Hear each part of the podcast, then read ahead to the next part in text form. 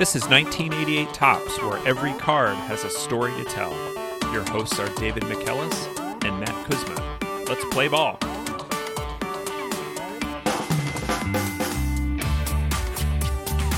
Welcome back to 1988 Topps. David, what's our card for this week? Our card this week is Joey Cora. Joey Cora, card number 91, second baseman for the San Diego Padres. Okay, Joey Cora. Always great to have a rookie card. But before we get to Joey, we thought it'd be time to do some follow up on your NFT purchases, David, because as listeners know from following the news, there's been a huge implosion in the crypto market, the NFT market. People who listen to my other podcast about the top NFTs called the Nifty 50 will know that everything's just in the tank. All of the kitties are worthless. The Axie Infinity animals and weapons, they're all totally worthless. Most of the so called art out there is just circling the drain. Bitcoin's down a ton. So we thought we'd check in with you, David, on the Major League Baseball NFTs that you got. As listeners will recall, I spent $50 and I bought one pack of the 2021 MLB Uncut Diamonds Icon Series.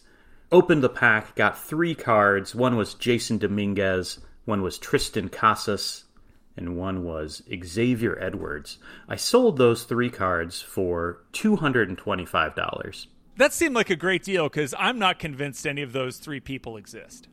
Right. No, I made those names up. uh, Yankees fans know that Jasson Dominguez is a real player. Whether or not he turns into a real star is another question.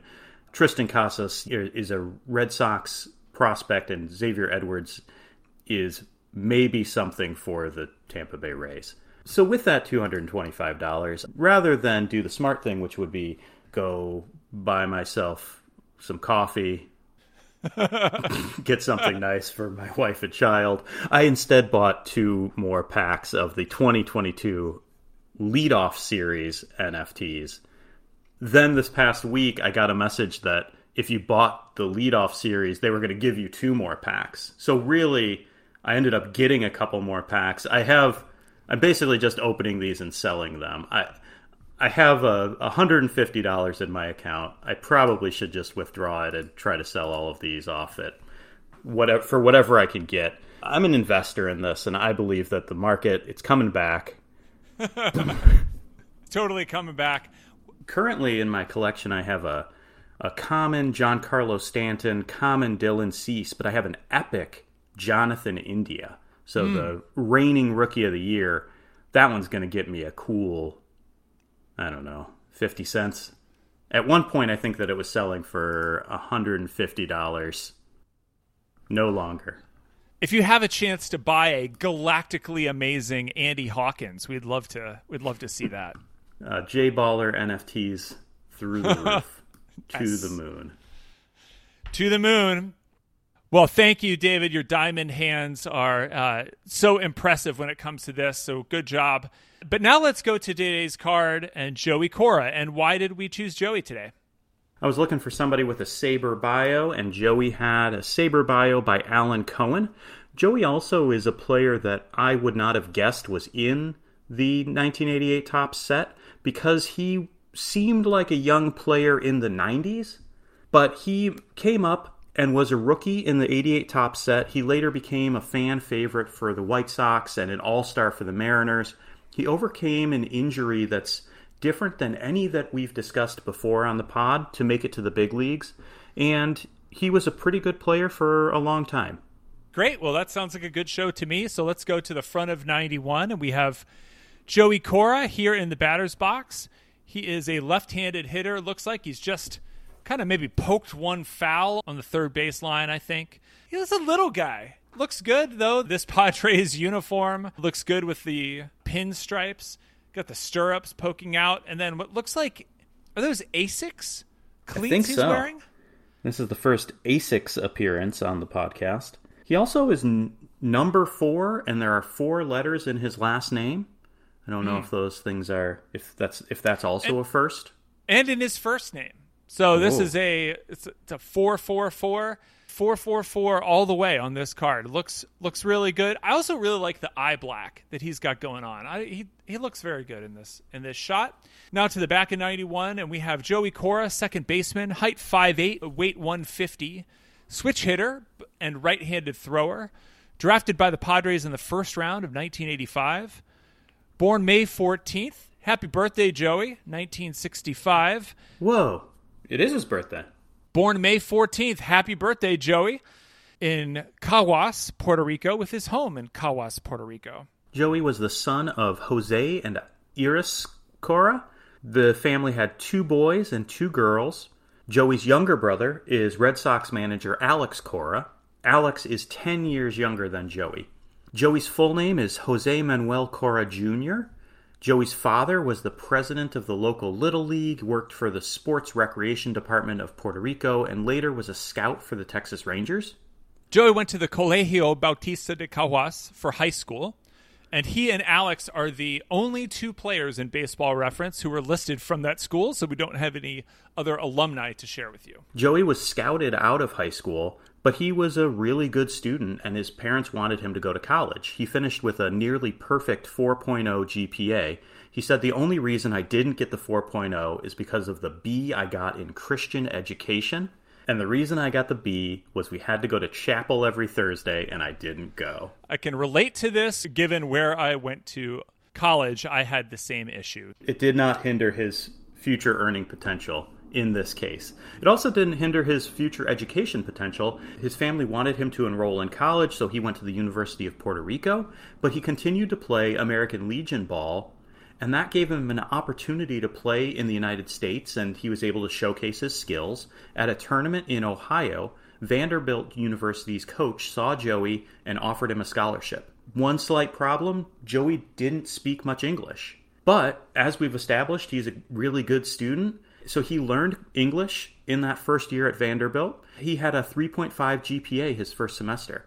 He was a math major at Vanderbilt and apparently was a, a, very good student, along with being a very good baseball player. And that leads to the fun fact on the back of the card that Joey attended Vanderbilt University, Nashville, Tennessee, and was member of 1984 Olympic baseball team.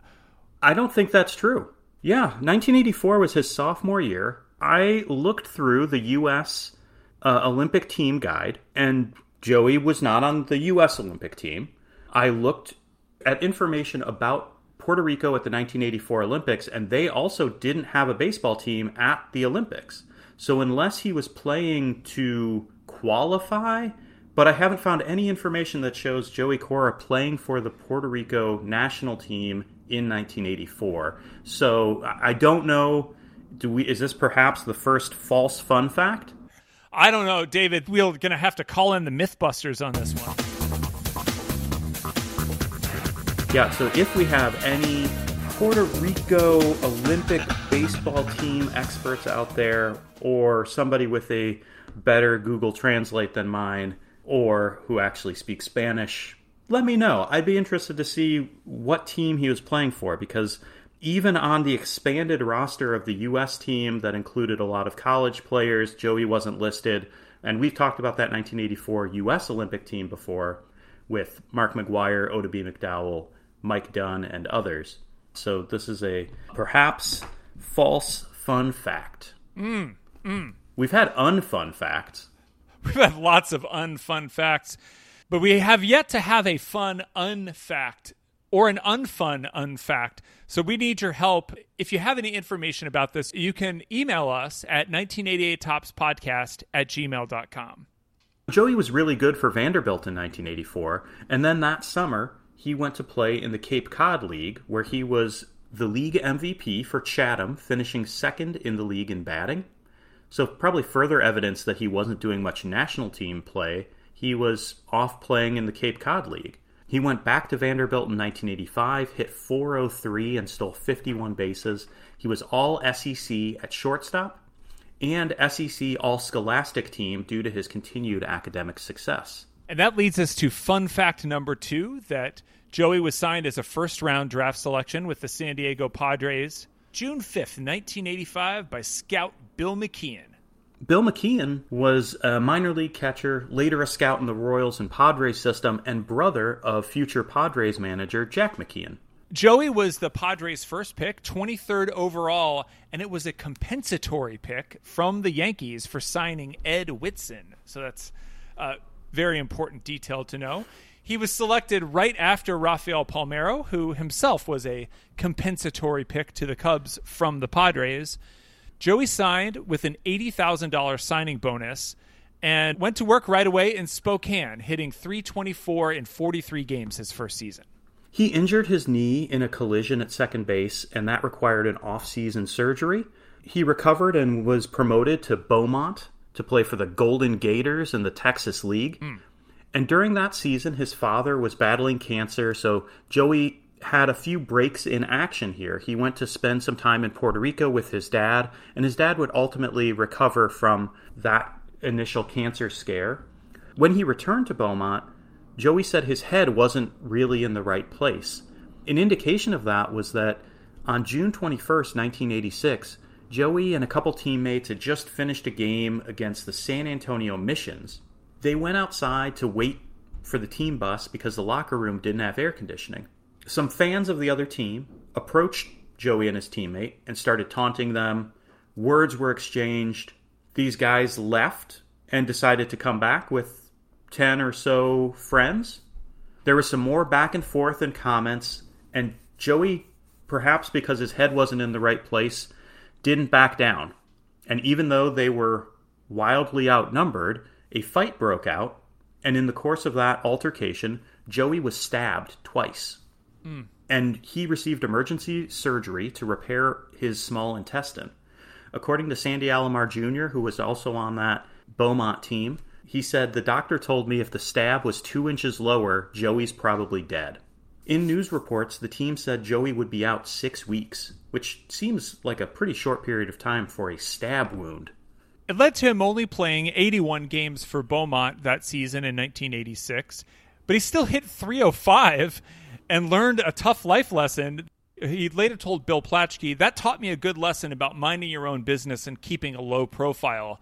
It really affected me for a long time. I see Stanley Jefferson fighting with Larry Bowa the next year, and I think, forget it. So apparently, he learned to stay out of the scuffles. And after that adversity, he impressed in spring training the next year and made the opening day roster. He started opening day and got two hits. He was a starting second baseman for 54 games as a rookie. And as we alluded to before, he didn't maybe get along too well with manager Larry Bowa. Bowa was particularly tough on young players. Another guy on that team was John Kruk, who said the problem with Larry was he didn't know who he could yell at and who he couldn't. Some guys will take the yelling as a positive and work harder. Others just say, I don't have to take that crap. Joey was particularly impressionable with some of the yelling from Larry Bowa, and it, it didn't help him out. He was hitting only 234 through June 4th, and then he was sent to the minors. Bowa didn't appreciate Joey's defense. He had made some errors, and he was particularly critical of his young second baseman, and it really weighed on Joey. And he said, Larry said so much all the time. I did not want to come to the ballpark. When I got there, I didn't want to be there. I got so down and lonely, I went home every night and tried to cook to help me forget. And there was a perception that he was, was not cooperative, wasn't taking the advice of coaches, and he just said, They're trying to teach me a new way, but I think too much. It doesn't come natural to me. If I go to the minors, I've got to practice, practice until it becomes natural. And so he ends up going back to AAA, hitting 276 over 81 games. He got a September call up, played 22 more games for the Padres, finished the year with a 237 average. Kind of a disappointing experience for him as a rookie dealing with a manager who didn't seem to appreciate him. Looking in the November Beckett from 1988, this card was valued at 15 cents. So for a rookie card, decent but not extravagant. Hard to tell at this point if Joey Cora is a future star type of prospect. But David, we know that he ended up with a very long career in Major League Baseball, so I assume that he had a great line in 1988, right? Unfortunately, he had off-season surgery. Larry Bowa decided that he needed some more time in AAA, and then Bowa got fired. And that didn't actually help Joey get back to the majors in 88. He spent all of that season in AAA and then all but 12 games of 1989 at Las Vegas. He hit 297 and then 310 at AAA, but he did make 24 errors at second base in both seasons. He was a PCL All Star in 1989 and had a 37 game hitting streak, and that helped him earn that late season call up for 12 games. In 1990, it was pretty rough for him. He bounced back and forth between San Diego and Las Vegas, but the Padres manager was now Jack McKeon. So maybe that McKeon magic that had that had helped scout him and find him would help him in the majors later. He played 51 games in Vegas and 51 games in the majors, hitting 270 in the big leagues and 351 at AAA. And one notable game, he was the emergency catcher for the last two innings of a game when both the team's catchers got injured. Recently, in the 2022 season, there was an incident where an emergency catcher was called into service, and it really didn't go great. So, sorry to Pirates' Josh VanMeter. Van Meter was forced to take over behind the plate in the eighth inning of a 2 2 game. While VanMeter was in, he had to catch 50 pitches in his one inning, and the Pirates gave up seven runs. While Cora didn't have as bad a game as Josh VanMeter did, he didn't have any errors, but the Padres were losing 3 to 2 at the beginning of his time behind the plate and ended up losing 6 to 2.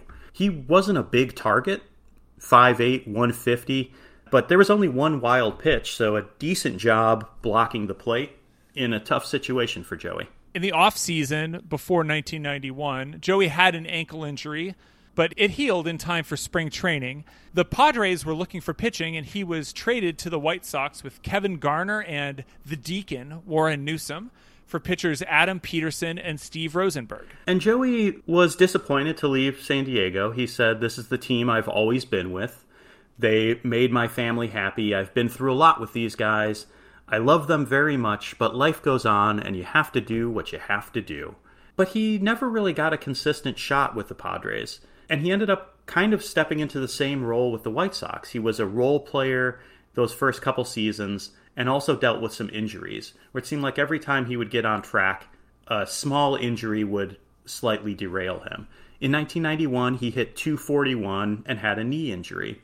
And then in 1992, the Sox signed a big time free agent, Saxy boy, Steve Sax, who was coming in to take over as the starting second baseman and that limited Joey's playing time to only 68 games. Yeah, he only hit 246 in 1992.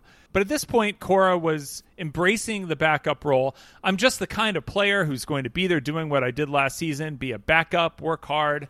They call you, go and do the job. That'll be my role.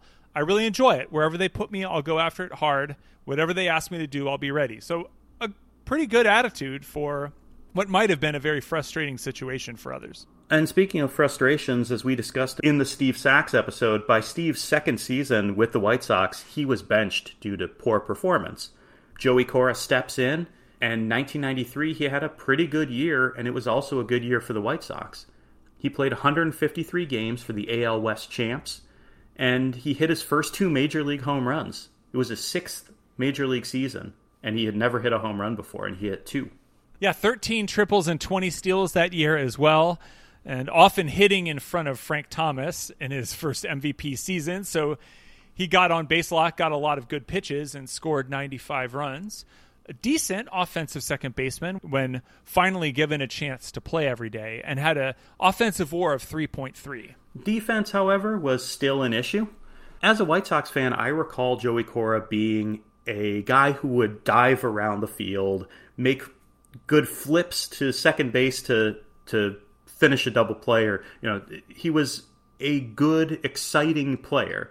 I didn't necessarily think of him as a bad second baseman but looking at some of the metrics now he wasn't great. He was athletic and a good double play partner with ozzie guillen but he made a lot of errors. His 19 were the most among al second basemen the Sox made the playoffs for the first time since 1983, but Cora only hit 136 as the White Sox lost to Toronto in the ALCS. The strike shortened 1994 season ended the Sox's run at the playoffs, and prematurely ended a decent season for Joey, too. He had an average over 300 from June 1st through August, but then the season ended in August and Joey went into free agency. And he ends up signing with the Mariners and started a pretty solid run in Seattle as their starting second baseman. And we've spent a lot of time talking about bad Mariners teams, but Joey's arrival coincided with a big year for Seattle. And this Mariners team had Ken Griffey Jr., Edgar Martinez, Randy Johnson, Jay Buhner, and a very young Alex Rodriguez was also a rookie on this team. Yeah, they lost Griffey to a wrist injury in May, but by mid August, when he came back, they're still about 500, but 12 and a half games out of first place. They went on a huge run, and heading into the last weekend of the season, they're up two games on the Angels. So from 12 and a half back to up two just in the span of six weeks. This team was called the Refuse to Lose Mariners. Unfortunately, they lost both of their last two games. The Angels won their last two, setting up a one game division deciding playoff game. And Cora in that season hit 297 with 18 steals. In the field, he again led AL second baseman in errors. He continued his good run in the playoff play in game he had three good at bats, helping the Mariners to a 9 to 1 win. A single, he was hit by a pitch, scored a run, and then drove in a run on a sacrifice fly to help the Mariners make it to the playoffs for the first time in their team's history. And their reward for winning the division was a trip to the Bronx to play the Yankees. Yankees won games one and two. The Mariners won game three. And then Joey had a very impressive game four and five. In a game four victory, he went two for four and scored two runs, both of them bunt singles. And then in the deciding game five, he had a home run in the third inning. Always rare for Joey, but that was a big one. The game went to extra innings, and the Yankees had a 5 4 lead going into the bottom of the 11th. Against former White Sox teammate Blackjack McDowell, Joey led off the inning with a bunt single. He successfully avoided a tag from Don Mattingly for his third bunt single in two games. After a single by Ken Griffey Jr., Edgar Martinez doubles both of those guys home, and Seattle advances to the ALCS. Unfortunately, in the ALCS, the Mariners lost four games to two against Cleveland. Joey only hit 174 in that six game series. But the town was behind them. After losing game six at home in front of a sellout crowd at the Kingdome, there was an iconic image of Joey being consoled by a 20 year old A Rod in the dugout, and the crowd just refused to leave. The Mariners returned to the field for an emotional encore and really uplifting the city after many years of disappointment. This team helped to grow baseball fandom in Seattle they had a pretty good run between 1995 and 2001, making the playoffs four times in that short stretch. That emotional moment of Joey and that image in the dugout became a a famous image both of his career and of the disappointment of the end of this season. But going into the 1996 season, Joey is a, a pretty fun guy, and he I think was able to to take the joke of of his own maybe overly emotional state at the end of that game and there was a 1996 commercial heading into the season that made light of that Joy, are you okay? It hurts so much to lose. We play so hard. We came so close. I know, I know. Don't take it so hard, Joy. So do you think I'm overreacting? Yeah, just a little. It's only the third game of spring training. The 1996 Seattle Mariners. You gotta love these guys. I like that ad. He's not taking himself too seriously. Although the Mariners didn't make it to the postseason in 96, they finished in second place, and Joey had another good year. He hit 291 with 37 doubles. And in 1997, the Mariners were back to being division champs. And Joey was a big part of it. He had career highs in batting average, doubles, home runs, and RBIs.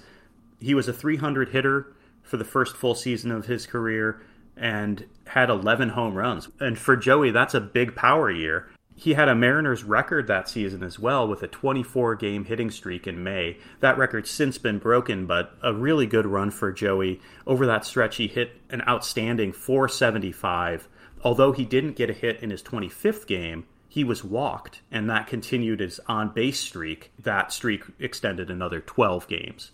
He also made the All Star game that year for the first time in his career. His teammates were very excited for him.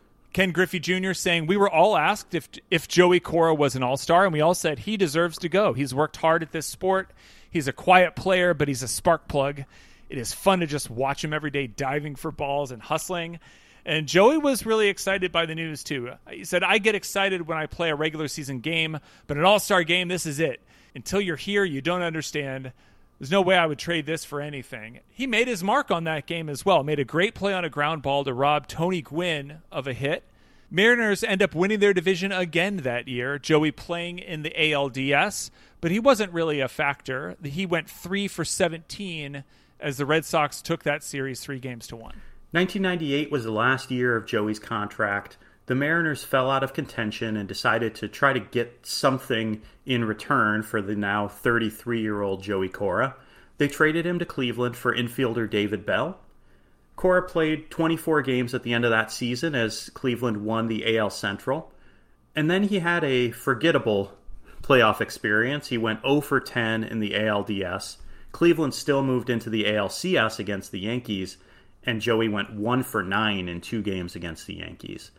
At the end of that season, he was a free agent. He signed for Toronto, but after a few exhibition games, he decided to retire at age 33, just a season removed from that All Star season. So, closing the book on Joey Cora, 11 seasons in the majors with over a thousand hits, a 277 average, and a career OPS plus of 90 really a contact hitter, often in the top 10 in at bats per strikeout and sacrifice hits, and did make the All Star game that one time in 1997. How about a retirement? Joey managed in the minor league systems of the Cubs, Mets, and Expos. And then in 2004, his friend and old double play partner, Ozzie Guillen, hired him as a third base coach for the White Sox. He was in that role when the White Sox won the 2005 World Series. He was moved to bench coach in 2007 and stayed in that role until 2011 when Guillen was fired as White Sox manager. And then when Guillen was hired by the Marlins, he went to the Marlins as their bench coach.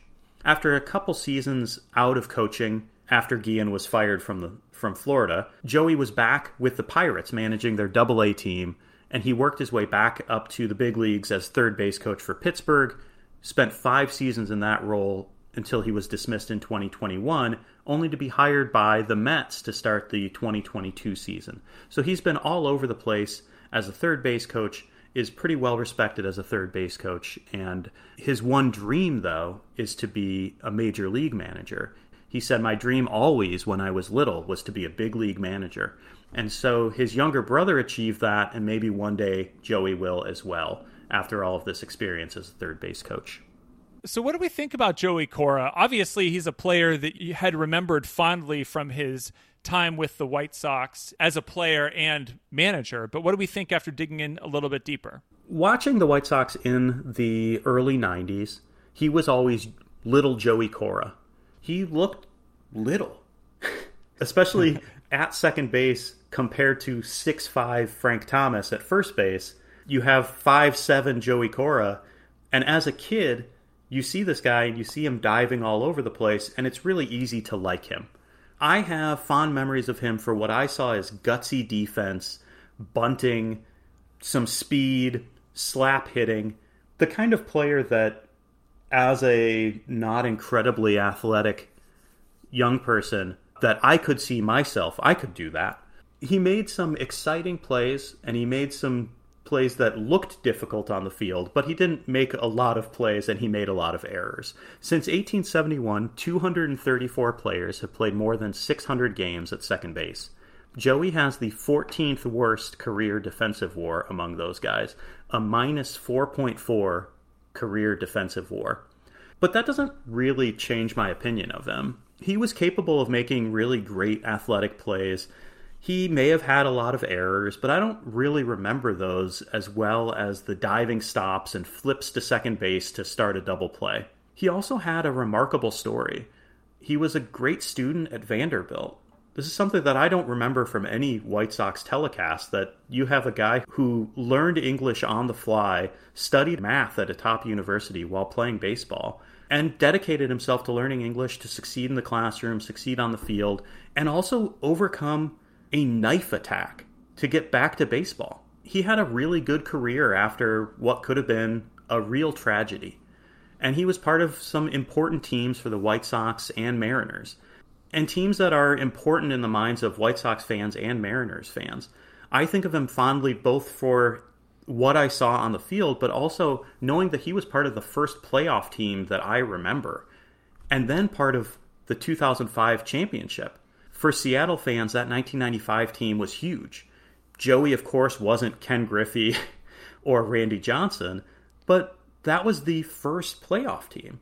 The Refuse to Lose team helped create a new generation of Mariners fans and for at least a little while swept away that perception of the team as losers.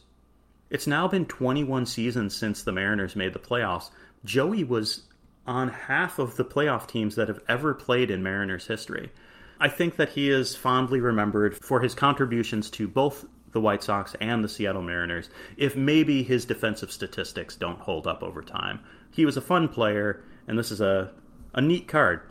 And also a different story from the guys who were young in 1988 who then went on to long careers. A lot of those aren't fun to talk about because we get into the 90s and we get into performance enhancing drugs and we get into things that just aren't fun for us to talk about.